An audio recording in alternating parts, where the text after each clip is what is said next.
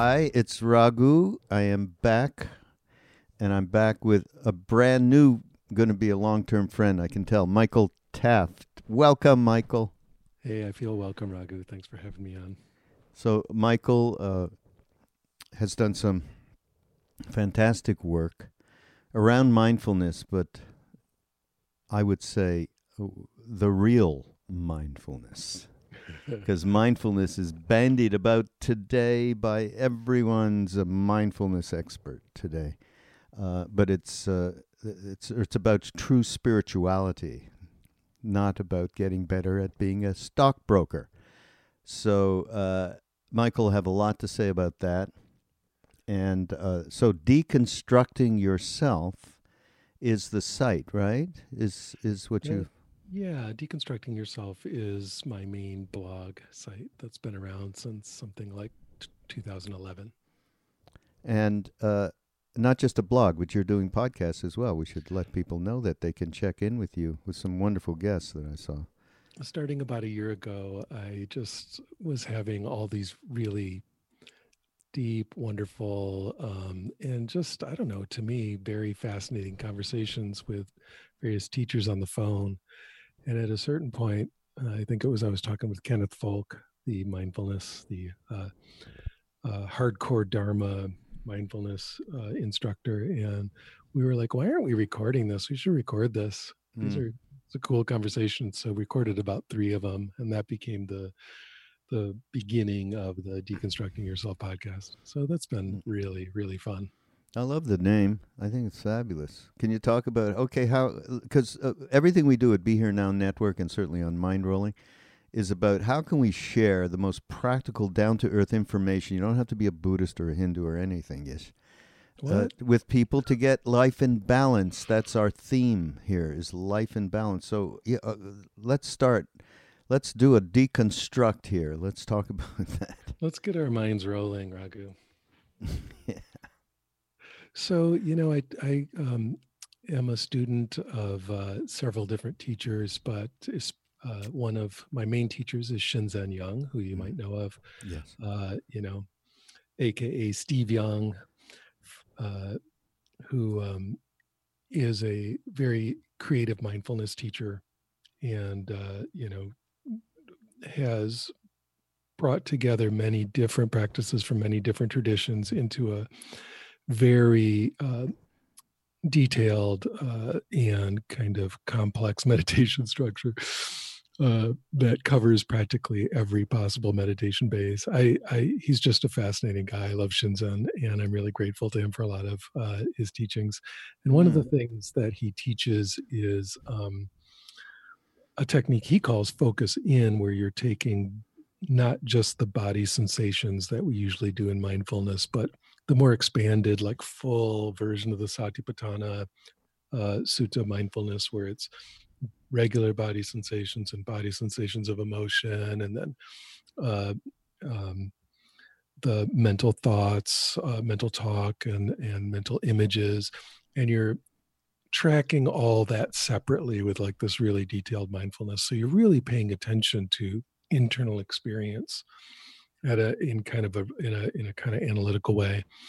And um, the more we did that, uh, year after year after year, just meditating on sort of the internal experience in that way, I I realized, you know, what I was watching happen was just the momentary arising and passing of the ego, the arising and passing of another ego, the arising and passing of another ego, moment by moment. And I'm like, wow, this whole practice is just about deconstructing yourself, and that just that the phrase just kind of went up in my mind, and I'm like, so that that's what this is. It's deconstructing yourself, and I got more and more excited about the idea, and it, I just thought it made kind of a intriguing and weird title for a blog Yeah. No, a long time ago, and I've Yeah. just stuck with it ever since. Yeah. Um, okay. So tell tell us what was the impulse or the trigger that led you to even think you would want to pursue any part of this journey of finding of deconstruction. What what are the things? I mean, you know, I've talked a lot about it uh, in the early podcasts uh, about my own um triggers, which were obviously psychedelics was was a major trigger, and so was music. Why do you say obviously? Well, my I'm, I'm kidding. you know what? I'm still, you know, so uh, in my role as uh, director of the Love Serve Remember Foundation, Ram Dass and Neem Karoli Baba, excuse me, in that role, I get mail and I siphon it off to wherever it needs to go just to make sure I'm on top of it because Ramdas himself can't be handling that kind of thing at this point. He's not interested. He's interested for to get, you know, certain letters that are, are people really reaching out to him, and, and I keep him informed. But as a result, happy birthday to Ramdas. Oh yeah, it's Ram birthday today. Yeah, that's yeah. Uh, auspicious. We're doing this, Michael, on this day. I just um, what I'm trying to say is that uh, so many people are still writing in around in their in their early 20s or something, you know, next generation Okay, I took a psychedelic and I found this book, Be Here Now, and suddenly my life has changed. And I'm like, can you help out, flesh this out for me? I can't tell you how much. So wow. I, I, that phenomenon of the combo of of psychedelics and Be Here Now, and and still and college, I found it. A friend of mine, the table in, college, you know, that is still going on. It's extraordinary to me.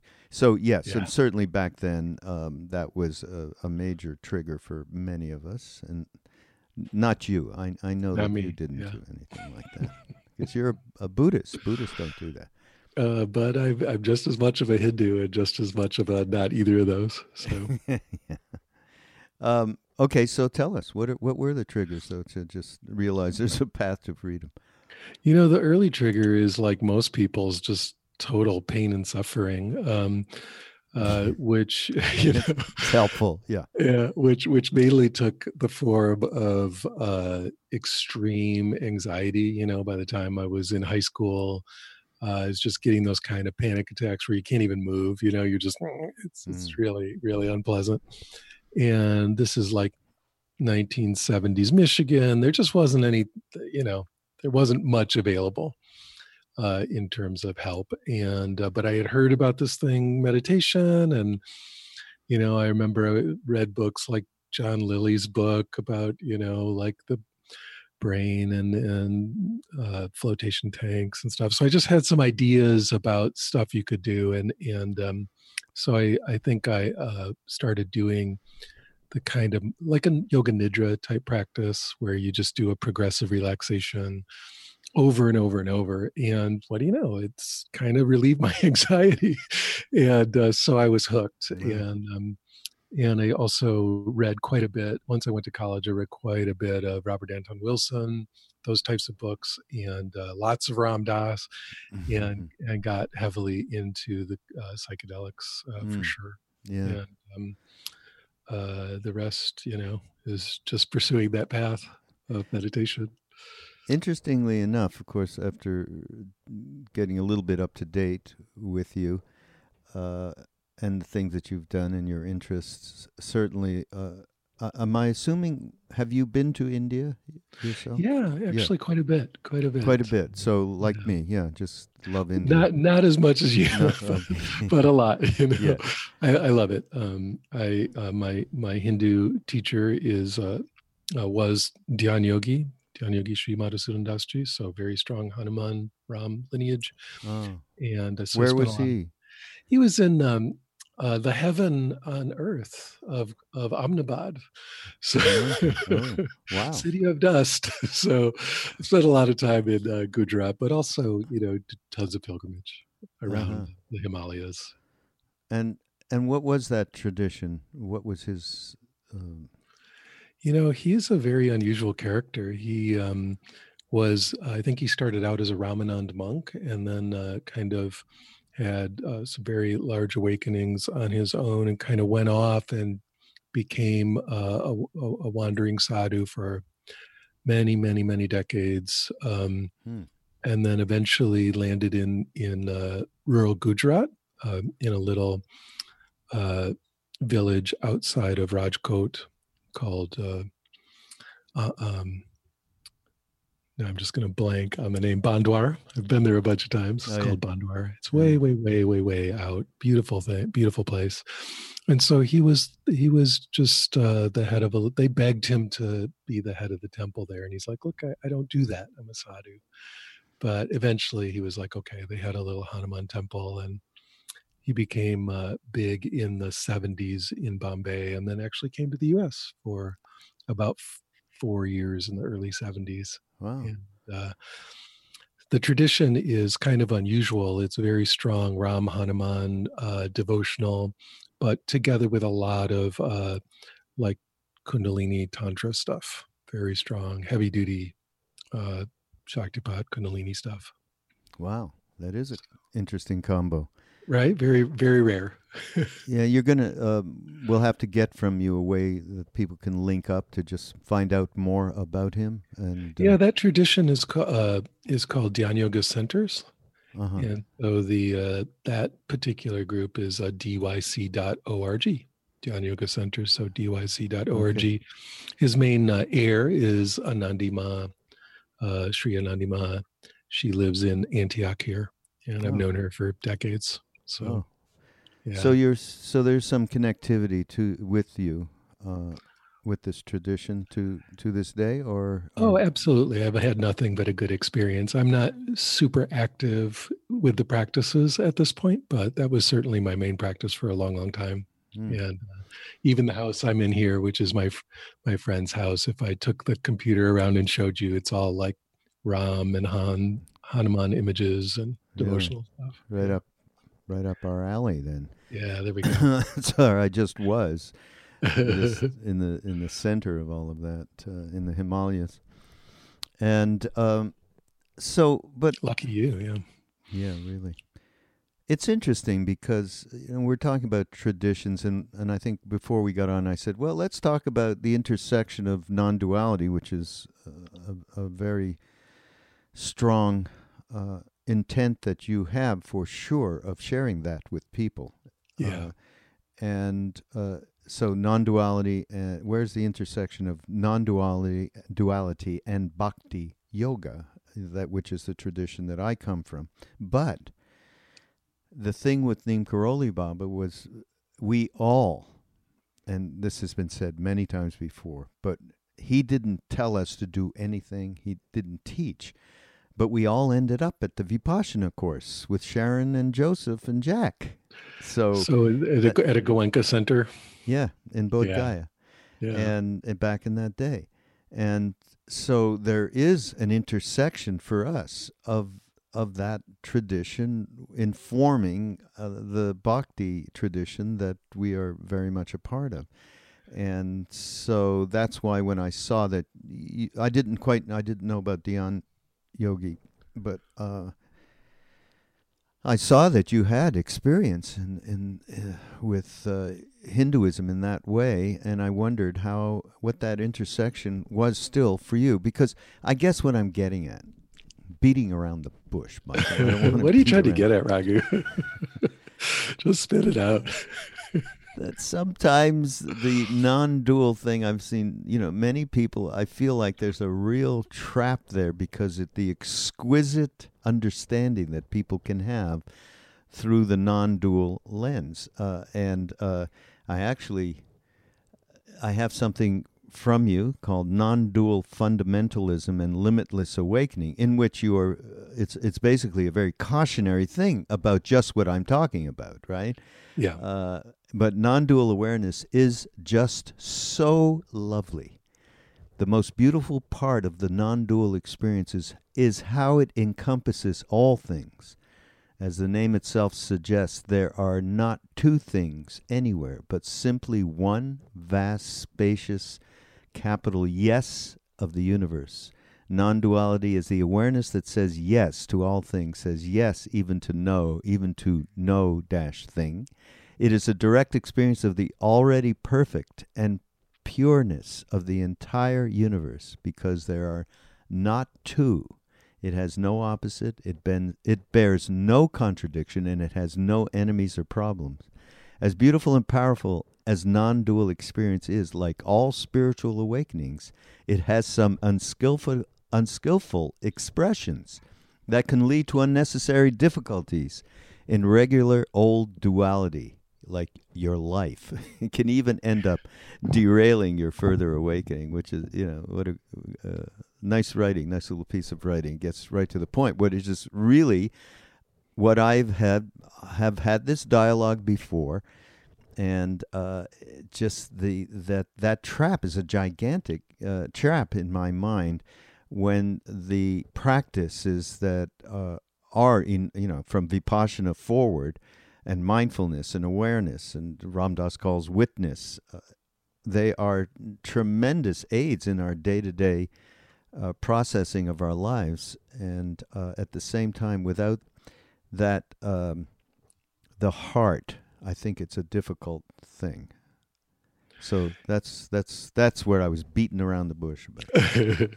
it's it's really interesting, Raghu. You know, I'm not uh, uh, dedicated to criticizing any particular practice. You know, that's not what I'm about. Uh, I love all the expressions. You know, everything bhakti and and mindfulness and various tantric practices and non-dualism or non-dual practices and and a lot of other stuff i i think it's all wonderful and because i've worked with so much of it for so long in just a really practical way you kind of see each each different practice has its own thing it's really good at right? And each individual kind of style of practice also has its thing that you where it's really typically going off the rails.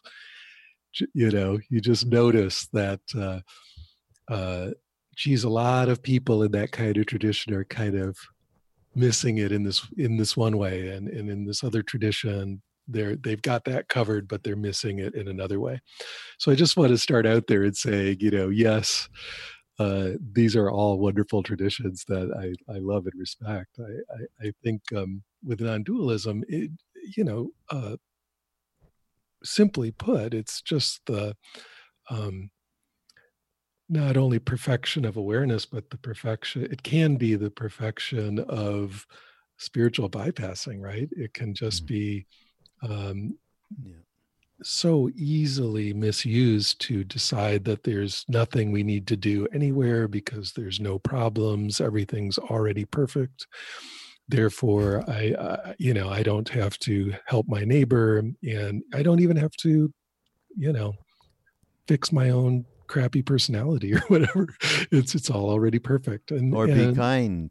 Just be kind. Be kind right that's it's it's so true and and um that kind of spiritual bypassing, of course, arises in all traditions, not just non dualism, but for whatever reason, because of the way uh, uh, non dual practices work, it just really lends itself to that. So you do see a lot of what I would consider to be kind of checked out. Um, dissociative spiritually bypassing sort of individuals who are you know in that tradition but again, can you get? How about an example of a of a, uh, a spiritual bypass? Give us an example of a. Oh, it's easy. You know, um, uh, I don't need. You, you know, I've had people tell me this a lot. Like, hey, the um, uh, Trump pres- presidency, um, which is a catastrophe uh, to the entire world, to all animals, to all beings. I mean, it's a catastrophe, right? But I know uh, uh, I've heard from many people who say something like, hey, I just don't get involved in that. I don't think about it. It's not important. Everything's already perfect and pure. And so I'm just going to sit here and, you know, connect in with the universal uh, uh, uh, Rigpa or universal consciousness of the moment and, and just be peaceful and happy.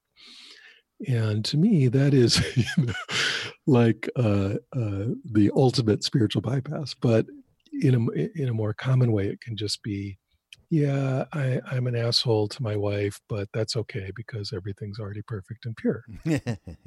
and she just doesn't understand that I'm beyond, you know, doing the dishes or whatever. So, you know, again, this can happen with any tradition. It's not just non-dualism, but it tends yeah. to show it, uh, be much more pronounced there, because it makes it easy to do things, to say things like, "Well, my emotions aren't, don't even matter. They're not mine at all," and and uh, my feelings don't matter, my thoughts don't matter. You know, people can check out in a pretty extreme way. Yeah. Yeah. No, absolutely. You know, I'll tell you, Ram Dass is funny. Sometimes he'll, like, I, I'm not sure if you know, but we do hold these retreats in Maui with Ramdas and Krishna Das yeah. as a double bill thing. And there's always one of our, we have the only friends we have amongst the three of us and the other are Buddhists. We don't yeah. have any other friends. And that's just the way it is. and they're great friends. And so they're always out there at the retreat and, and we, we have this wonderful combo which it seems to be part of who we are, you know. And uh, at the same time, Ramdas will say, he'll talk about the exquisite nature, especially the, more, more around Buddhism in general, but more I think more around Tibetan Buddhism uh, where he's had you know known a lot of lamas and so on. The exquisite nature of the interpretation, shall we say, of of reality. It it seems to be the most well elucidated and thought out over these you know whatever hundreds of years, thousand years, whatever. And he says that is such a trap for people to get caught in knowing in any way whatsoever, feeling like there's a knowing going on related to to this cosmology that is just incredible. I, I even find myself at times I'll read something. Uh, my favorite um, teacher is uh, one of them um, is Dilgo Khyentse Rinpoche. Mm. I don't. I'm sure you know who he is, and I'll get caught up in a way because of he's incredible that the three or four lines can just give you such a a, a feeling of grasping. Uh, uh I don't mean grasping that way. I mean of understanding or grokking mm-hmm. uh, something very deep and so on. And and so yeah, Ram Dass talks a lot about that trap, which is to me beyond the spiritual bypass. Well, and you know the um, this isn't just Buddhism. In they don't even use the word non-dualism in Buddhist scriptures. There's yeah. really only one that ever even uses the term. Uh, in Buddhism, it would be called emptiness. But um, the Advaita word, you know, non-dual Advaita is Advaita Vedanta, so it is Hindu right yeah. and it's uh, of course it's a hindu it's hindu reformulation of buddhist uh, philosophy it doesn't surprise me that you guys have all your buddhist friends i mean hinduism and buddhism were buddies in india for a couple yeah. thousand years right yeah. Uh, yeah. you go you go to uh, ellora right there in, yeah, in right. maharashtra and you've got all those buddhist and hindu and jain tantric caves all together they were all practicing together right well, let's talk. Uh, but there, uh, there no de- there's so there are a bunch of obvious intersecting um, things between the two, and and in this um, uh, blog that you wrote, you know, just that uh, that the the reality there are not two things but simply one. Um, when we got to India, one in the first days with Neem Karoli Baba, the f- I mean, he immediately went sub ek. Just one. Only one. There's only one every day. There's only one. so uh, you know, it's it's it's an ob- actually on on the uh, in the old days when we were there, uh, the uh, when you went through the gate of the ashram, on, uh, written on top was, uh, "This is the non-dual Hanuman temple of wow. Neem Karoli Baba. Wow. Which one was that? Which temple? Kainchi. Oh, Kainchi. Uh, yeah, I don't know if you made I've it. I've been to the the Neem Karoli Baba temple uh, in um, in Hardwar and also I think there's one in Vrindavan too. Yeah, Rishikesh, Vrindavan, yeah. yeah, Rishikesh. Yeah. And I think Sri Ma was there. It was great. I had a nice time. Oh, you actually had her darshan then, huh? Mm. Oh, yeah. lovely. Yeah, she just left us a couple of months ago. Mm. So. Um, so yeah, so that all one, and there you know there is not two, there is one, and and for us, me, we actually met somebody who was living in that state of Right. not two, which uh, was a first for all of us. Meeting somebody with that eye that you could relate with, uh, as you usually do with other people, it was it was a whole. Anyhow, there. So what to say? Uh, all to say is, what, just share with us uh, from this tradition and from what you teach and, and share with people. Just uh, share a little bit of what you feel would be uh, really advantageous in terms of the deconstructing of the self referential me, me, me on a day to day basis.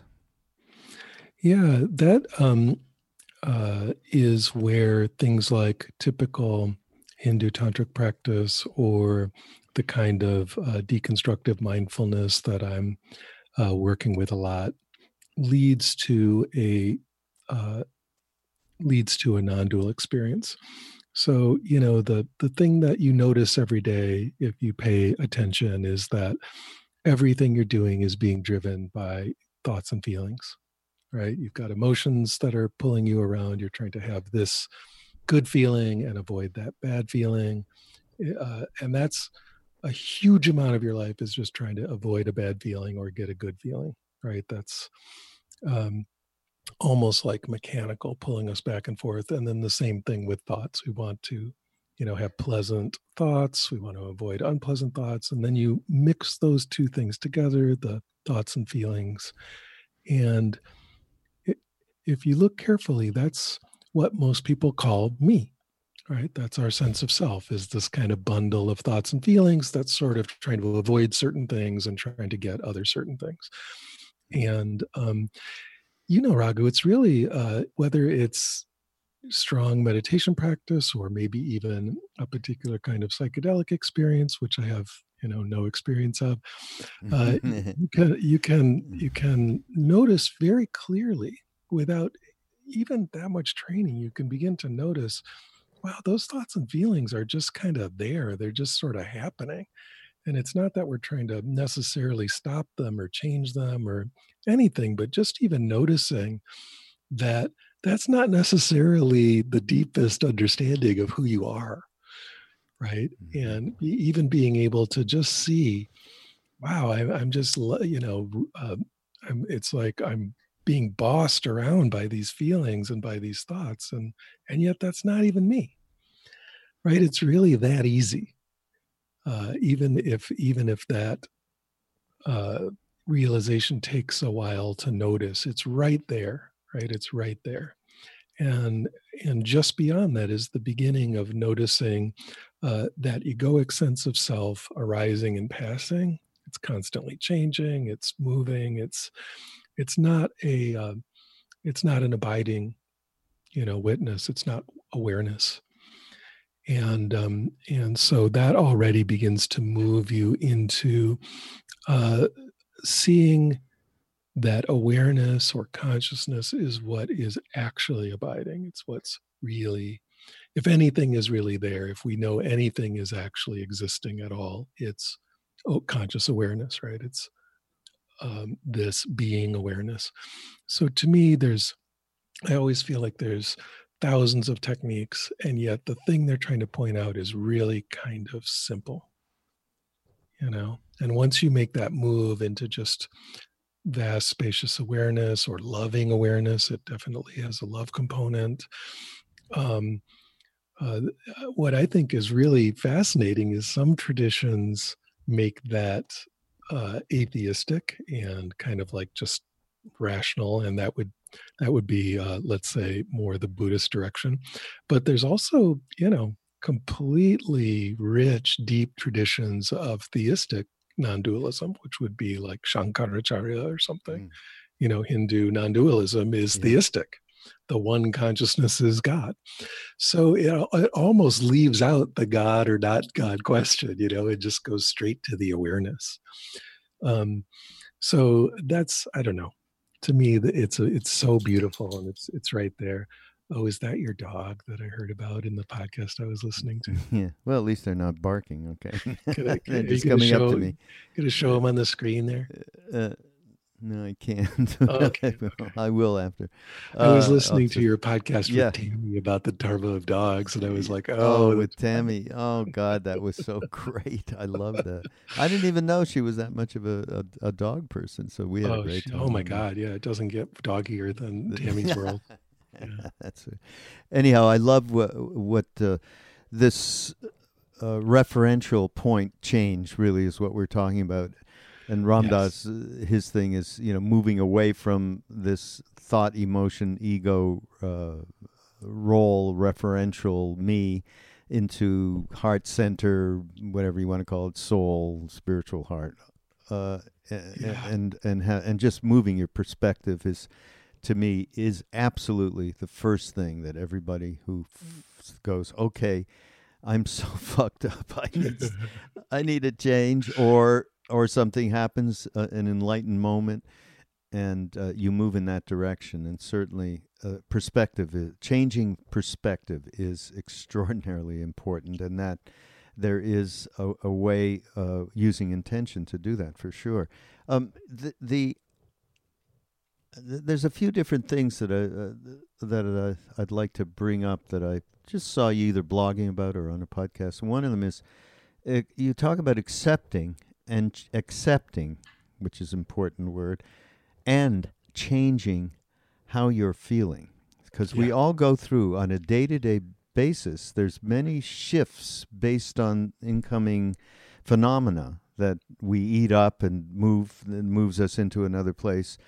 Uh, talk about that because that's uh, uh, if uh, people certainly would uh, it would be very useful for people to be able to find a way to change that Well- habitual pattern. Well, you know, Raghu, there's this interesting tension in life and in in in uh, the various spiritual traditions between uh, accepting things just as they are and changing things or transforming things for the better. And I think it's easy for people to get stuck in one or the other of those directions. In fact, when I was describing spiritual bypassing, in a way, that's getting too stuck on leaving everything the way it is, right? It's all already perfect. I'm just going to accept it. And uh, our society is really about doing things and changing things for the better. So we don't really um, uh, like acceptance very much. And so we, we don't practice it very often. You know, you get over to um, Asian tradition in Asia, there's a lot more acceptance of just how difficult things can be. And uh, uh, we don't really do that um, so much. To And say so the what- very least. yeah, and so one of the first things um, in in for most people anyway in Western culture is learning that surrender and acceptance and just letting some things be. There's some things that can't be. I mean, just it's so obvious, right? That I feel uh, ridiculous having to say it, and yet I teach enough to know I have to say it, which is there's a lot of stuff that just can't be changed the past can't be changed you know the weather can't be changed the thing you did last week can't be changed you know and yet we are spending a tremendous amount of time all knotted up about that. And so I, for for that kind of for us in this kind of society it's a big deal to learn acceptance and and just to be able to be with what is. And yet um you know, once people feel the bliss of that and really settle into how wonderful that can be, that kind of giving up of all cares, you know, to Ram or whatever, it just just unloading the burden, right? It's just such a joy. And and so you can go too far the other way. And now it, that's when it's like, yeah, um, you still gotta, you still gotta clean the bathroom and do the dishes. Come on, we're not just gonna accept that the dishes are piling up we're not going to just accept that that you know you're being a jerk to your employees or you know whatever whatever the person is doing so there's this whole other pole to the dichotomy right? To the to the um to the interplay which is remembering to improve. This uh, and change what can be changed and transform what can be transformed. I think it's just such a wonderful beautiful paradox that in a way you know we are not our egos our egos are just happening compared to the perfection of awareness they almost don't even matter and yet at the same time they are made of the perfection of awareness and creating working to have a better ego just so people around you have a better time dealing with you is mm-hmm. every yes. bit as holy as yes. connecting in with the beauty of awareness yes. right so this balance and i think it's just so easy for me that's for sure let alone anybody else but let's just say me to get stuck on either just oh let's just accept and then you get really passive and passive aggressive and you know or like you know, when I was 25, it's like, I'm going to meditate till my head explodes because it's time to get enlightened. And, you know, you can just mm-hmm. get so involved in non acceptance and change, change, change. And of mm-hmm. course, it's, it, it's not even that it's the balance between those it's the, it's like a yin yang where one is inside the other right mm, inside yeah. the change is this perfect acceptance and inside the acceptance is this continuous change well it is the core thing here that we we all do is not accept discomfort and not ex- accept and as you say things that we cannot change not accept and uh, and run rather than cozy up and make a little bit of friends with that uh, discomfort or uh, you know any kind of negative emotions and thoughts and so on that we all go through on a day to day basis. Uh, let me just tell this little story because you just reminded me when you said, give it all up to Ram. Yeah. Right? Which is very much part of our tradition. So I see many people know this because I've been doing some podcasts because I was I was in India, although I was just there and just came back. I was also there towards the end of last year, and uh, we were in um, we went to a jungle in the middle of India in Madhya Pradesh uh, to see our jungle Baba. We we have somebody that we've met over the last few years through Neem Karoli Baba, and uh, it's a very long, strange story. But he is a, uh, dreadlocked, uh, like looks like a naga. You've been to India, right? The naked sadhus, but he's not naked anymore. And you know, 25 years in and out of cave, left caves when left when he was 12, that kind of a thing and he's totally Ram. It's just Ram, Ram. It's all Ram. So one time I said to him, and this is in relation, I hope it can help a little bit because it helped me in relation to running from discomfort or f- uh, fear, whatever it may be.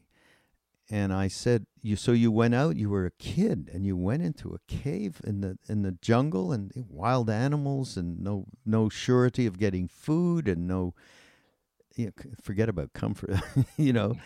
And I said, So what about fear? You mean to tell me? And he said, In the very beginning, there was fear, but just, I, you know, like very beginning, like when he was first there, days until. And folks out there, this doesn't just happen. this is somebody who's obviously done a million lifetimes of this kind of work eh, to get to be a free being, which he seems to be and he said, But then I realized the wild animals are Ram. The cold is Ram. The fear is Ram. It's all Ram. There's only, I realize there's only one thing going on. He didn't say it quite like that. Just yeah. Ram. There's only one thing going on. And once you f- you feel that trust, and this is my words, you get a little bit because that's what happened with me in the moment. I, I was sincere in asking about this, and and then suddenly a little bit more of of trust uh, in that deepest part of ourselves that knows that, which is what you're talking about, as far as I'm concerned, when we talk about awareness and the pure. I mean, and that's why I love this blog. You know the let me the uh, it's it's so lovely non-dual awareness is so lovely. When I'll say Ram is so lovely, and I don't think there's any difference between the two. Yeah, like I said, the the uh, theistic version of non-dualism is wonderful. I was talking to a friend of mine, Kelly Boys, who's a, a non-dual teacher who is also a Christian, and she was just talking about you know uh, the the field of awareness and being held by uh, that in the form of Jesus. And I was like, wow, I, you know, I, I, just don't. That's not me. I don't go there, but I, I could feel it. You know. Yeah. You're, you're yeah. Exactly. Yeah, yeah, that's wonderful. Uh, another thing that uh, I think uh, you you do mention, and it's I think it, there can be some um, incisive stuff for people here around mindfulness and emotions. And what you talked about uh, was uh, maintaining an emotional intelligence uh, as part of mindfulness. And, and uh, as you know, uh, Danny Goleman, who wrote that great book, Emotional Intelligence, was part of our family over there back in the day. And uh. I, yeah, yeah, it's a great book. But just in terms of how you've integrated that concept within what you uh, share with people? Well, you just said the main point, um, which is cozying up to discomfort is really the essence of that idea. Uh, if if there's something that we're doing in the version of mindfulness that I'm teaching, and and maybe a little bit of Shinzen's version, uh, if there's something that we're doing too much of, it's cozy, like is is accepting the discomfort. That's what we're into. So you know not in a masochistic way but there's oh, a ton of emotional discomfort. You can't do anything about it's just there. And the idea is okay let's sit with that. Let's be friends with it. Let's you know uh, be curious about how it manifests in your body. Let's get into every little detail of those sensations. And and as you do that of course you know raghu that it starts to transform. It it turns into something else even if it's not that it becomes joy or whatever. The experience of even a very difficult emotion that you contact deeply with tremendous openness and clarity and acceptance is very different than an emotion that you're resisting and trying to run away from. And so integrating emotions into practice is for me that's that's the life changer you know as i work mm. with students when when they can start to get it it's a moment in practice right when they start to get it like oh my whole life doesn't have to be about running away from a bad feeling i can sit with that and it's actually not even that bad uh, and that suddenly something shifts where the, they can just begin to sink into a much much deeper stillness and and peacefulness yeah. you know and and clarity so that particular thing of of uh, you know if i had anything to say ever to anybody out there i would say you know you don't have to run from bad emotions you can just sit with them and yeah. and just see see what they have to say and and and cozy up to them and let them transmit their wisdom to you. It's very, very deep teaching. And then, you know, my friend uh, Rick Hanson will come in and say, no, you got to transform them into good emotions. And he's right, right? You could take it too far. So, you know, you don't want to just sit there with continuous de- depressed rumination either. You know, we can then begin to, to transform those into something positive. In my own experience, I've found uh, that the sitting there, just to take that in a little bit more detail, the sitting there with whatever that negative thing is, or fear.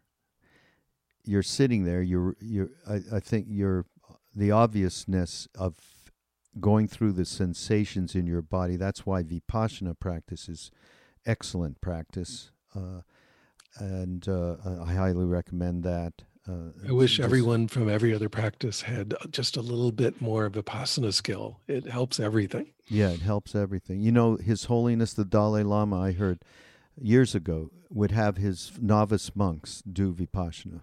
You bet. Yeah. yeah. Any tantric tradition, right? You start out in Vipassana and then, or at least tantric Buddhism, you start out in Vipassana, then go Mahayana and eventually end up in tantric practices. Yeah, yeah exactly. But if so, once you're, you're sitting, there's, I suggest a way of like internal embracing. You're actually taking your your arms and inside yourself. Not it couldn't be physically, but actually embracing the feeling of embracing that is human. We are human. It's okay. And just feeling eventually you can actually go into that Ram Dass's loving awareness heart space where you're actually you're you're loving what it is that you're feeling. And to me that's the same as this Baba going on about it's Ram every aspect uh, whatever phenomena is coming into you in that moment is Ram. You are Ram. There is only one pool of, and once you get there, the sting will go away. Of that, the, the second arrow is removed. Yes. Yeah. You know, Raghu. One one time a couple years ago, I was in Zurich, and uh, if you've never been to Zurich, it's a wonderful place hmm. um, in Switzerland. And there, there's a, a, a large cathedral there that I think if I'm not mistaken, it was um, uh, built by the Protestants. So it's a huge Protestant cathedral. Um, and um, it's like in the city square and it's gorgeous. And so I was checking it out and, and there weren't a ton of tourists. It was big and beautiful. And I walked up to the top and so on. But outside in the square, which was very tiny, the, the, the square around this enormous cathedral is remarkably small and in that square was a brass model of the cathedral, like maybe a meter long or something and, and, and a meter high. And, and I was like, that is the that is the strangest thing like what is that like here's the cathedral and over there is a brass model of the cathedral it didn't make any sense and, but I, hmm. I, noticed like it was covered with a patina but then like in certain areas the patina was worn away and that started I started dawning on me what it must be. And sure enough, when I got over there, it had braille on the front of it. So the idea was you're going to like, if you were blind, you could still, quote, you know, see the cathedral by t- touching this brass model with your hands. So, so devotional people who happen to be non-sighted could come in and feel the cathedral right it was really mm. really just beautiful mm. but to me that's that's vipassana of emotions you are you are yes hugging them and yes loving them and even more you're trying to do that thing of almost like if you imagine that blind person touching that model, getting into every little tiny nook and cranny and detail and feeling it with both hands so that you're get, you're getting this really high resolution, really subtle, curious, almost like aesthetic appreciation mm. for the feel of the emotion. Visceral. V- visceral, but also like um, uh, um, tactile, right? Mm-hmm. Yeah. Yeah you feel it with your body. I keep, I, I always say to people, you know, you want to feel the feeling of the feeling. And that's, that's where it starts to move into curiosity and into a different kind of openness where it's not just like, you know, for some people, embracing a difficult emotion is like hugging their like stinky uncle or something. It's like they're gonna do it, and but it's kind of they're kind of like not enjoying it at all. It's just like, yeah, I'm hugging it, while they're all you know ten step against it, and and you want to have this uh, this different kind of thing where it's almost like you're listening to a symphony or or you know exploring a painting with your eyes or you know it's an aesthetic detailed um, uh, embodied visceral experience of the arising of that emotion in the in the flesh. Mm. yeah. I, am sticking with you got to end up hugging your stinky uncle okay? Forget about it. I, I think I, I, probably am the stinky uncle. Uh, hey so great to meet you michael on the air here having a good time Oh, and Michael has some uh, wonderful books. Mindful Geek. Do you know about Buddhist geeks? They're my friends in I Nashville do, here. Yeah, me and Vince. Vince. Yeah. Oh, great. And a non-dualism, uh, a what history of a timeless concept? Brief. Brief. A bunch of time jokes in there. Yeah. Yeah, really. And something on ego right? You yeah, I wrote together with Peter Baumann, the uh, original member of Tangerine Dream. We, oh, uh, wow. Collaborated on a book about ego. Oh. Some time back? Oh, this is about 10 years ago. Uh huh. Wow. Okay. So all of that will be on our uh, the show notes of the uh, Mind Rolling podcast page with Michael and uh, links to Dhyan Yogi, right? We're going to put yeah, that. dyc.org is that link. Yeah. Okay. And so our people that put that together are going to have all those links and uh, links to your books because you uh, have a very light and delightful uh, way of um, deconstructing. Thanks, Raghu. Well, it's such a pleasure to meet you and talk with you. Well, we do have to thank somebody, though, Michael. Who are we thinking?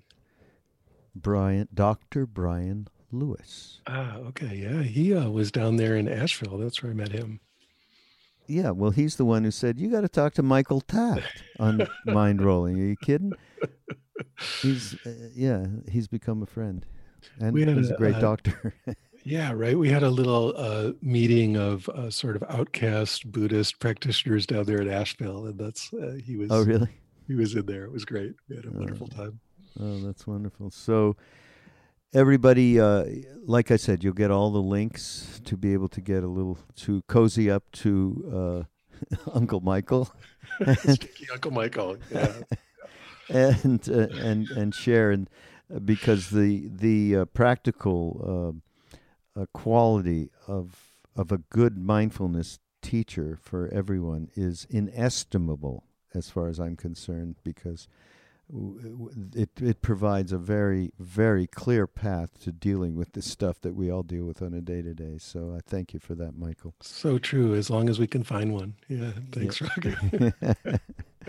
all right, everybody. We'll see you next week on Mind Rolling, and uh, we'll do this again, Michael. That'd be great.